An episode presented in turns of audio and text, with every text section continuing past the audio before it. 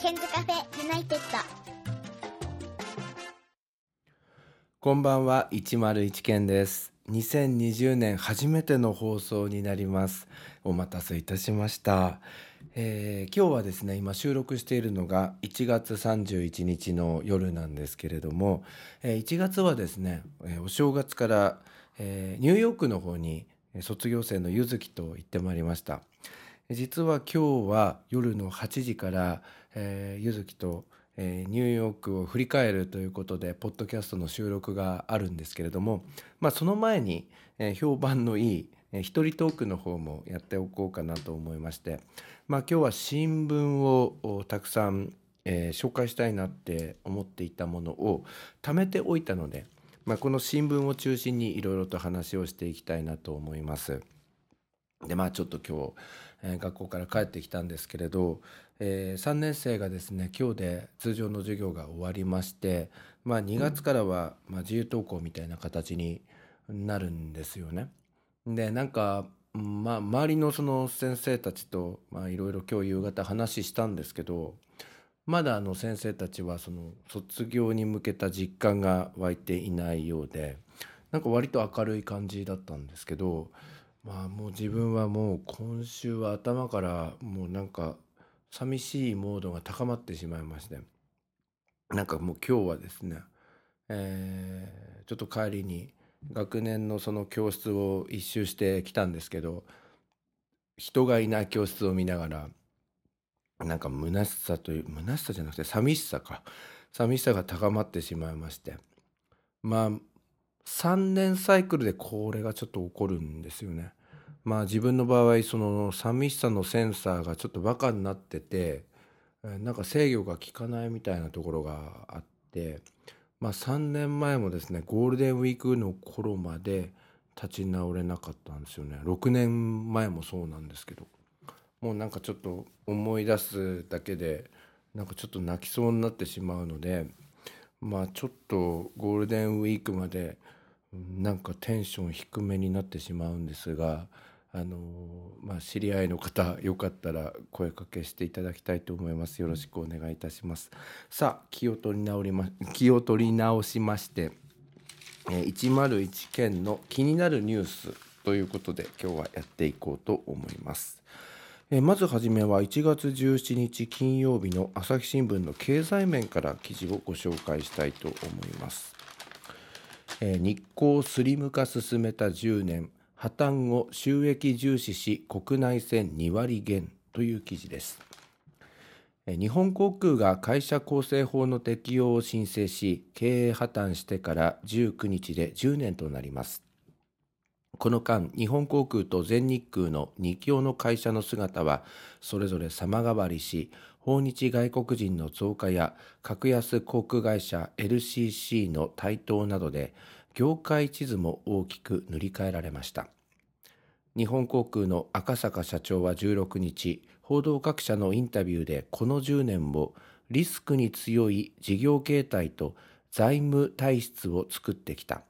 破綻前と比べリスク体制は様変わりしていると総括しました。数字で見ても日本航空の体質改善は明らかです。破綻直前の2009年4月から12月期は1208億円の経営赤字でした。そこから燃費の悪い大型機の退役従業員削減や給与年金カットといったリストラを進め2011年3月期には1884億円の営業黒字と V 字回復を果たしました。2012年9月には再上場とスピード再生を果たしました。かつての日本航空は不採算の地方路線が経営の足かせになっていましたが収益重視でスリム化を進め国内路線数は約2割減りました。破綻後日本航空の会長に就いた稲森氏は部門別で収益収支を管理する仕組みを徹底しました。路線の収支も1ヶ月後にしか分かれ分かりませんでした。分からなかったものが破綻後のシステム改修で翌日には分かるようになりました。客室教育訓練部の高原部長はお客さんが何人乗っているか乗務員一人一人が意識し始めたと振り返っています。赤坂社長は今後の戦略について経済成長や需要に応じた緩やかな路線拡大をすると語っています。国際線は東南アジア路線や北米路線も増やし国内は訪日客が見込める地方の路線を重視するということです、えー、日本航空 V 字回復を果たしたという記事だったんですけど続けて全日空規模逆転で首位にということでこれちょっと自分知らなかったんですけど今、えー、日本でですね業界第一の航空会社が ANA 全日本空輸になっていたんですね。日本航空の路線縮小は国土交通省による政策誘導の結果でもあります。公的資金の助けで再生した日本航空と支援を受けなかった全日空が同じ条件で競争するのは不公平だという意識を踏まえ、国土交通省は2016年度まで日本航空の新規路線開設を抑制させました。拡大が続く羽田空港の発着枠も全日空に手厚く配分してきました。その結果規模で逆転しこの10年で国内航空業界の首位を固めたのが全日空です。国内国際合わせた2018年度の路線数は1100あ失礼しました。路線数は198路線で日本航空の181路線よりも多くなっています。売上高や従業員数なども10年前と逆転し日本航空を上回っています。東京オリンピックがある今年羽田の国際線発着枠は年約4万回増えます。国土交通省は各社の希望通り全日空に1日あたり13.5便日本航空に11.5便を配分しました。2強の他にも変化がありました。LCC の台頭です。2012年に全日空系のピーチアビエーションが運航を開始、日本航空系のジェットスタージャパン、中国系の春秋航空、スプリングエアですね、えー、春秋航空日本なども国内路線に参入しました。日本航空子会社の LCC、ジェップエアは、えー、今年夏、えー、タイヤから成えダイヤから成田、バンコク、成田、ソウル便を始めます。国土交通省によりますと、旅客に占める LCC のシェアは、国内線で2012年の2.1%から2018年は10.2%に、国際線で5.2%から26.1%に増えました。2強にとっても LCC を含む多様な航空需要への対応が今後の成長の鍵になりそうです。ということで大きくカラーでですね数字で見る JAL アナの10年というのが出ているんですが、えー、売上高はですね、えーまあ、ANA の方が強いとえー、そして国際線の路線数も日本航空が55なのに対して、えー、ANA は80、えー、それから国際線の優勝旅客数も日本航空の912万人から ANA は1009万人。国内線では3485万人に対して ANA は4432万人。そして従業員数も JAL の3万4003人に対して ANA は4万3466人ということで、まあ、自分たちが小さい頃飛行機の絵を描こうと言った時には大体その赤い飛行機白と赤の飛行機を描いていたような記憶があるんですが今は ANA が首位になっているということでまあちょっとこの記事を見てハッとしたんですけどね。あの ANA は、まあ、国際線のですねあの世界の航空会社ランキングでも常に上位に、えー、いるということで、まあ、実はあの航空マニアの私はですね ANA の大ファンでスターアライアンスメンバーにも入っているということなんですけどね。まあ、最近はですね私 ANA に乗る機会がないんですけれども、まあ、かつては、えー、そうですね、えー、フランスに家族で旅行に行った時とかあとは修学旅行でロンドンに行った時とかあとはシンガポールに行った時とか結構 ANA 頻繁に利用していましたね。あと沖縄も ANA 指定で、えー、信孝と一緒に行ったこともあったんですけどまああのこれからもちょっと ANA を応援しつつ、まあ、日本航空もあのあれなんですよね。あの機内食結構人気があってまあこれからの頑張りというか活躍をちょっと見守っていこうかなと思っております。でまあちょっと飛行機の話から海外旅行の話に移るんですけどあの実は3月の末にですねニュージーランド航空を利用して、まあ、全国の中高生をニュージーランドに連れていくというプロジェクトを、えー、昨年末から立ち上げていろいろと PR 活動をしていたんですが、まあ、ちょっと火山の噴火とかいろいろありまして、えー、その最高最低人数に集まりませんね。えー、3月下旬にニュージーランドに行く予定がキャンセルになってしまってまあちょっと残念でまあちょっとそれを楽しみにちょっとこの寂しさを切り替えようかなと思っていたんですがちょっと行けなくなってしまったので、まあ、ちょっと個人でちょっとフランスあたり行きたいなって今思ってるんですけどまあどうなるかなっていう感じなんですけどね。まあ今ヨーロッパの路線いろいろ、ま、今週調べてたんですけど大韓航空を利用した、えー、プランであるとかあとトルコ航空を利用したプランであるとか中東のエミレーツ航空とかエリハド航空とかを利用したプランが結構安くて、まあ、ちょっと時間はかかるんですけれども、まあ、ヨーロッパに行けるということでまたちょっと一人旅、えー、または誰かを連れてということで3月下旬ちょっと今計画を立てていこうかなと思っております、えー、次は大学の話です。え1月20日月曜日の朝日新聞の教育面から記事をご紹介したいと思います。ランク付け助長大学ピリピリ全国学生調査国の公表めぐりという記事です。文部科学省は昨年11月から12月全国の大学生に授業の満足度や学習時間などを尋ねる全国学生調査を施行しました。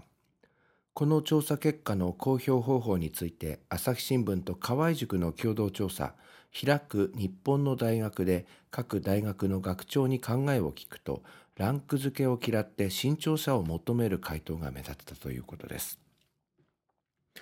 文部科学省が2021年度に本調査の実施を目指す全国学生調査の主な狙いは1つ目各大学が教育を改善する。2つ目公表し大学教育の現状を社会に理解してもらう。3つ目国が政策づくりに使うことです。調査方法や質問項目の点検のため、学部3年生を中心に実施した思考調査には、学部のある大学の67%にあたる515大学が参加しました。学生はスマートフォンなどで回答しました。授業内容の質問には理解がしやすいように考え方が工夫されていた。教員から意見を求められたり質疑応答の機会があったなどの8項目についてよくあったからほとんどなかったまで4択で選ぶようになっています。受けてきた授業を分類すると大講義これは出席者100人以上や実験実習など5タイプのうちそれぞれ何割程度だったかを尋ねる質問もありました。また研究室やゼミでの少人数教育や3ヶ月以上の海外留学などの経験の有無や有用性を聞いたり1週間のうち予習復習課題など授業に関する学習やアルバイト学習以外のスマートフォン使用などに何時間使うかを聞いたりしました。文部科学省は本調査で大学ごとの結果を公表する方針です。しかし思考調査では回答率や回答内容が予測できないとして全体の集計結果だけを公表するとしています。開く日本の大学調査は昨年6月から7月761大学を対象に実施し90%にあたる683大学が回答しました。文部科学省の地方調査結果の公表方法について学長に尋ねたところ一覧にして公表すべきは21%一覧にせず大学学部ごとに結果を公表すべきは18%大学学部ごとの結果は公表せず合計した数字のみ公表すべきは27%公表せず政策づくりの内部資料として活用すべきは17%になりました。一覧を公表とした中国地方の国立大学は厳しい結果が出るかもしれないが全大学共通で実施するのであれば他大学と比べて参考にしたいと理由を説明しています。また一覧にせず公表とした北海道の国立大学は人材養成の目的を大筋同じくする学部との比較検討に意味があるとしました。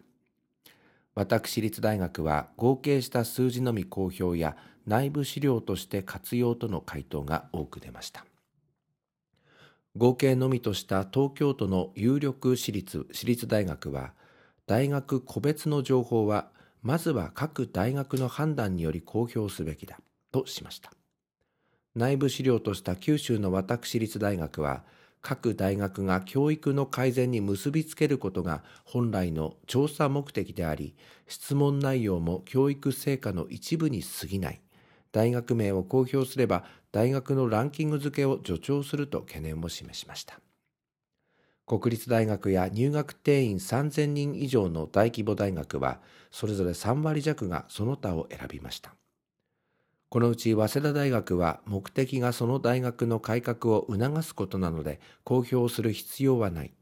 ただ大学も自らの立ち位置がわからないので、え規模別、選抜方法別の平均値などのデータは公表すべきだ。各大学でも分析できるようなデータの提供も希望しているとしました。なかなかこの大学の格付けとかいろんな調査の結果によってやっぱり受験生の動向とか世の中の評判っていうのに影響してしまうのでれはちょっと賛否両論というか一長一短あるんじゃないかなと思うんですよね。でまあ私もいろいろ進路のことやっているんですけれども、まあ、大学とかをぜひその偏差値とかそういうので比べないまあ、比べる指針にする必要はあるのかもしれませんけれどそればっかりではなくてもっとその生き生きとした大学だったり、えー、その子どもたちがあなんかここ共感するなみたいな行きたい大学そういうところを見つけてサポートしていきたいなって思ってるんでまあちょっと個人的にはその偏差値であったり格付けみたいなのあんまり好きではないんですが皆さんはどのように感じているでしょうか、えー、次はですね2020年1月21日火曜日の朝日新聞の経済面からご紹介いたします。いきなりステーキにわかにブレーキ。共食いで大量閉店。アメリカ進出は失敗という記事です。急成長を遂げた外食チェーンいきなりステーキが苦戦しています。6年間で500店近くまで一気に増やしてきましたが強気の拡大路線を見直しこの春までに44店舗を閉めるということです。何が起きているのでしょうか？今月13日2号店として2014年にオープンした銀座6丁目店が最後の営業を終えました。午後10時半を迎えると静かに店の明かりが消えました。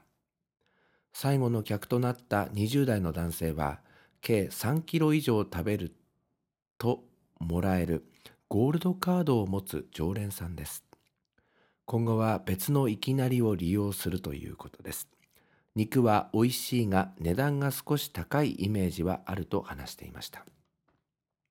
この日銀座6丁目店も含めた20店以上が閉店し春までに計44店が営業を終えます。いきなりは厚切りの米国産ステーキを比較的手頃な値段で提供する一方立ち食い形式で客の回転も早くしているのが特徴です。ステーキ店にファストフードのビジネスモデルを持ち込み注目を集めました。肉の品質にはこだわりがあり運営会社のペッパーフードサービスの市瀬社長によりますと飲食店では約30%が一般的とされる原価率は50%ぐらいを保っているということです。1号店が出たのは2013年12月。行列ができるほどのブームとなり2018年には202店を開店するなど積極的に出店を続けました。昨年12月末時点で47都道府県に合わせて490店まで広がりました。しかし急速すぎた構成が裏目に出ました。すでに進出した地方にも出店も重ねたことでカニバリゼーションえー、共食いが起きたと市瀬氏は語っています。2017年に進出したアメリカでの展開が、えー、鈍ったことがイメージ低下につながりお客様が忘れる飽きるということが起こったということです。新規出店分を除く既存店の売上高は直近の昨年12月は33%減となり21ヶ月連続で前年割れとなりました。昨年11月は12月期の営業予測を下方修正し営業損益は従来の20億円の黒字から7億円の赤字に転じました。2019年の出店は当初計画した210点の半分程度に抑えました。出店出店規模について市瀬氏は間違いがあったと認めた上で勢いで年間200点も出さなければよかったダメだよそんなに出しちゃ社長と諌めてくれる人たち人がいたらこんなにおかしいことにはならなかったねと、えー、苦笑まじに振り返っているということです。今後は業績回復に向けビジネスモデルの見直しも進める方針です。立ち食い形式の回転率の高さが強みでしたが、椅子やテーブル席を置く店を増やしています。落ち込みが激しい地方の大通りに面した店では、サラダバーやスープバーを設け、家族連れの取り込みを目指すということです。こうした取り組みで客数を回復させ、えー、今年末の、えー、店舗数は今の約8割にあたる400店は確保したいということです。ただ同じ、えー、業種の他社のやっぱりステーキが店を増やすなど外食業界の競争は激しいということです。早期の V 字回復が実現するかは不透明だということです。やっぱりステーキという店もあるんだそうですね。えー、これつくばにもあるんですけどねまだ一度も行ったことがなくてまあちょっと気になっているんですけどなんかガーリックがきついとか美味しいとかいろんな話があるんですけどなかなかこの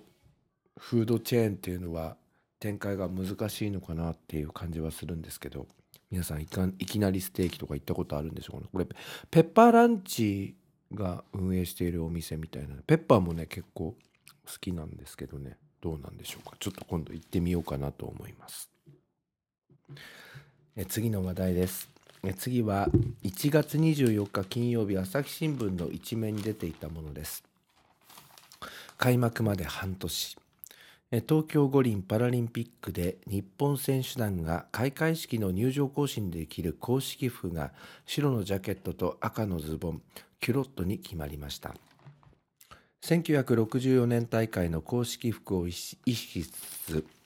爽やかさを演出するため当時とは逆の配色にしました。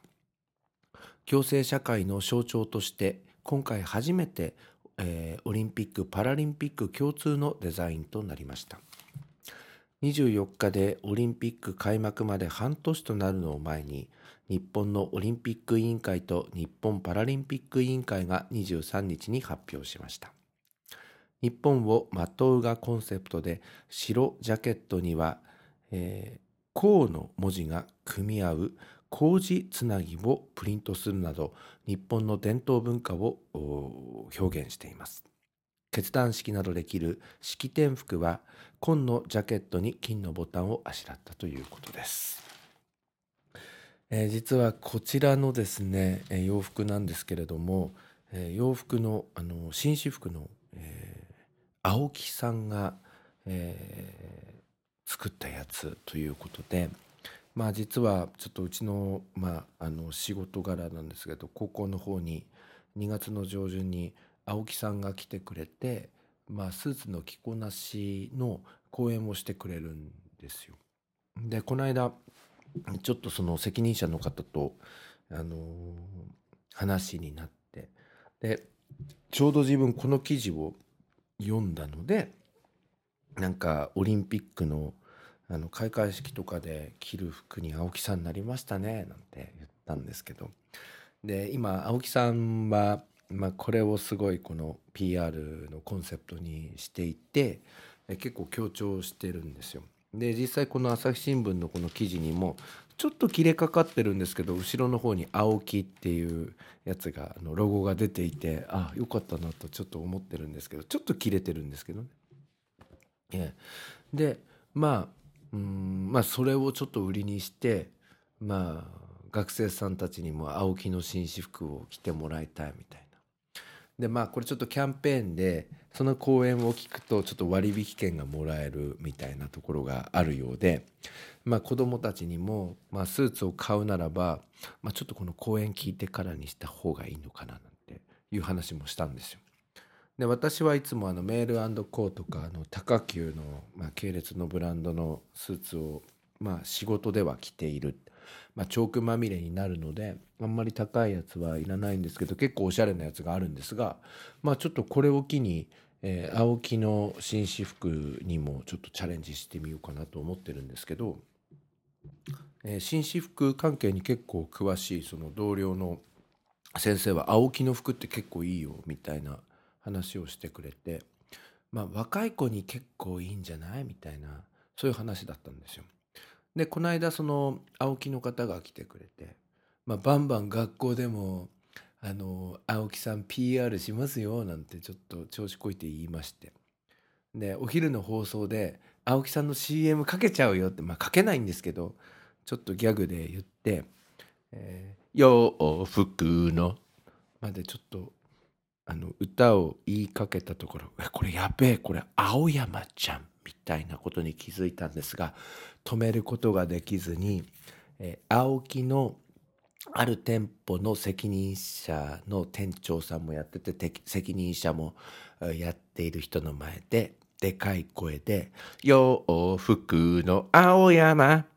て歌ってしまってその後10秒ぐらい沈黙が。続いてしまいましたやらかしてしまいましたさて次の話題です、えー、1月24日金曜日の朝日新聞の全面広告に出ておりました。第70回ベルリン国際映画祭正式出品、え、決定ジェネレーション部門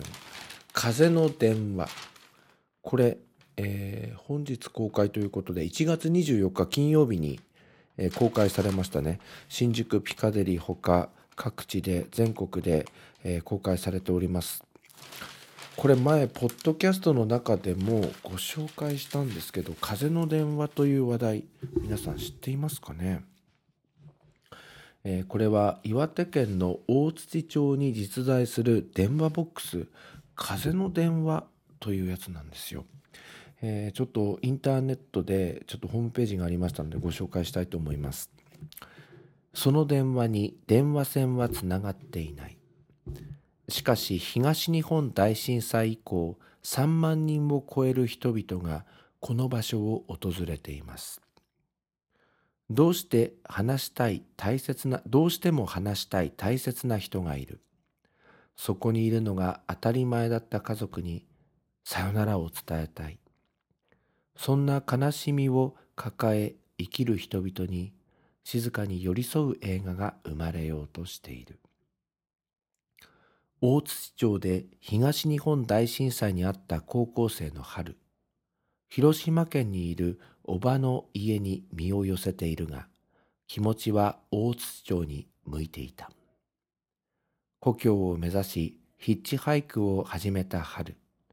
様々な人と出会い、別れ、共に旅をしていく。春の目にはどんな景色が映っていくんだろうか。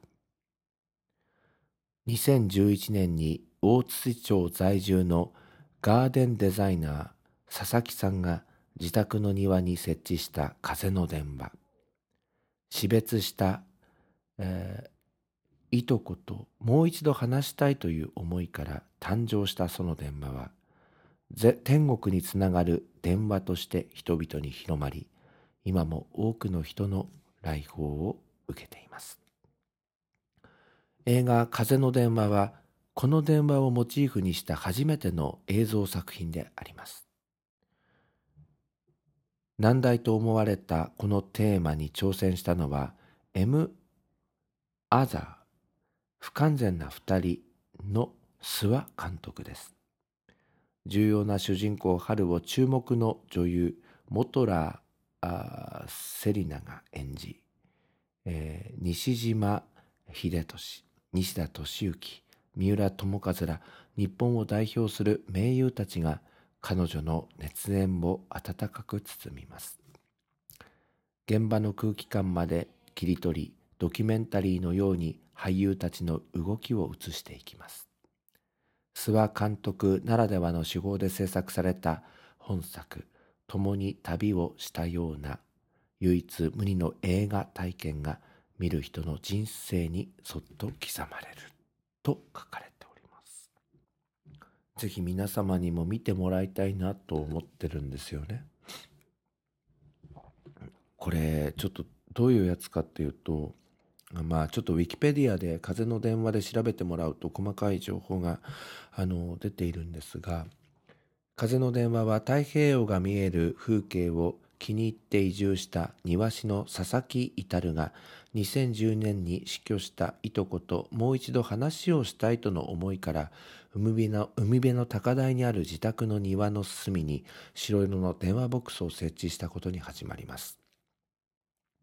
2011年3月11日の東日本大震災の際、自宅から見える海岸を襲った津波を目にした佐々木は、生存した被災者が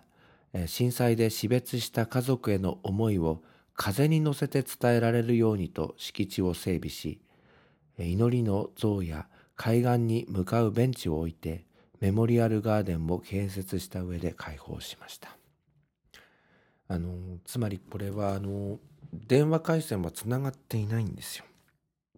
で、この地震や津波で亡くなった人たちに向けて、まあ生きている人たちがその電話ボックスに入って、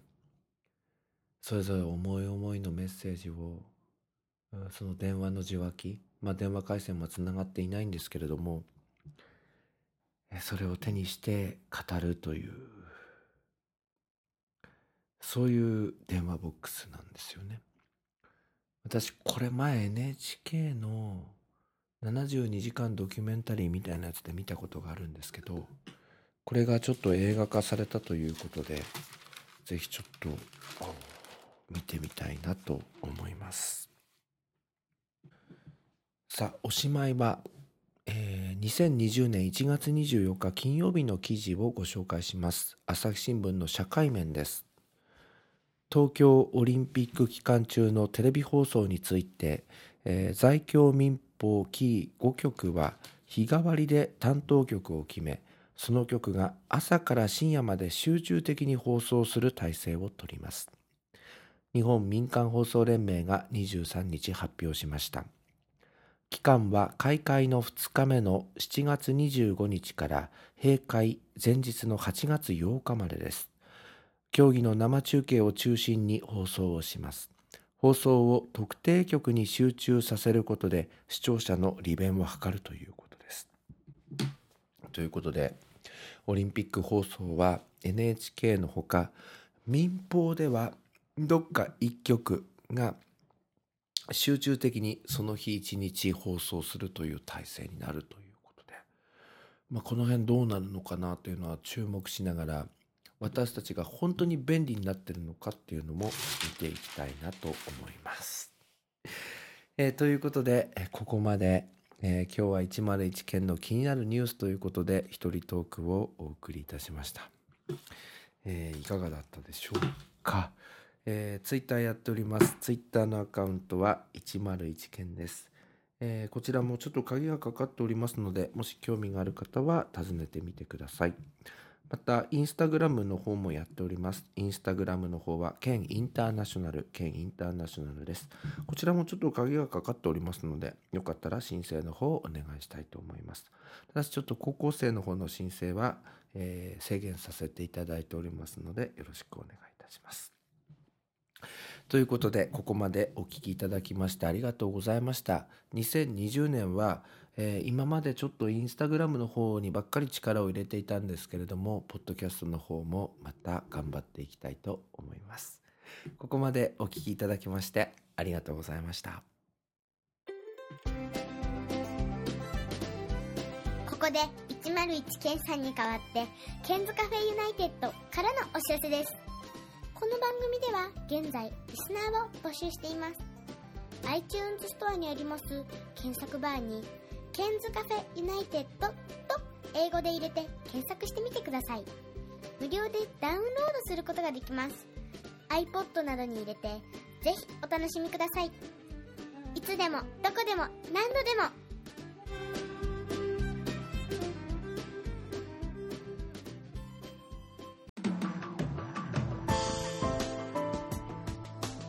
iPhone でお聞きの皆さんに新しいサービスのお知らせです。 App Store からポッドキャストというアプリをダウンロードしてお楽しみいただけます。これを利用すると、他の作業をしながらでも、または iPhone を閉じた状態でも聞くことができるようになります。いつでも、どこでも、何度でも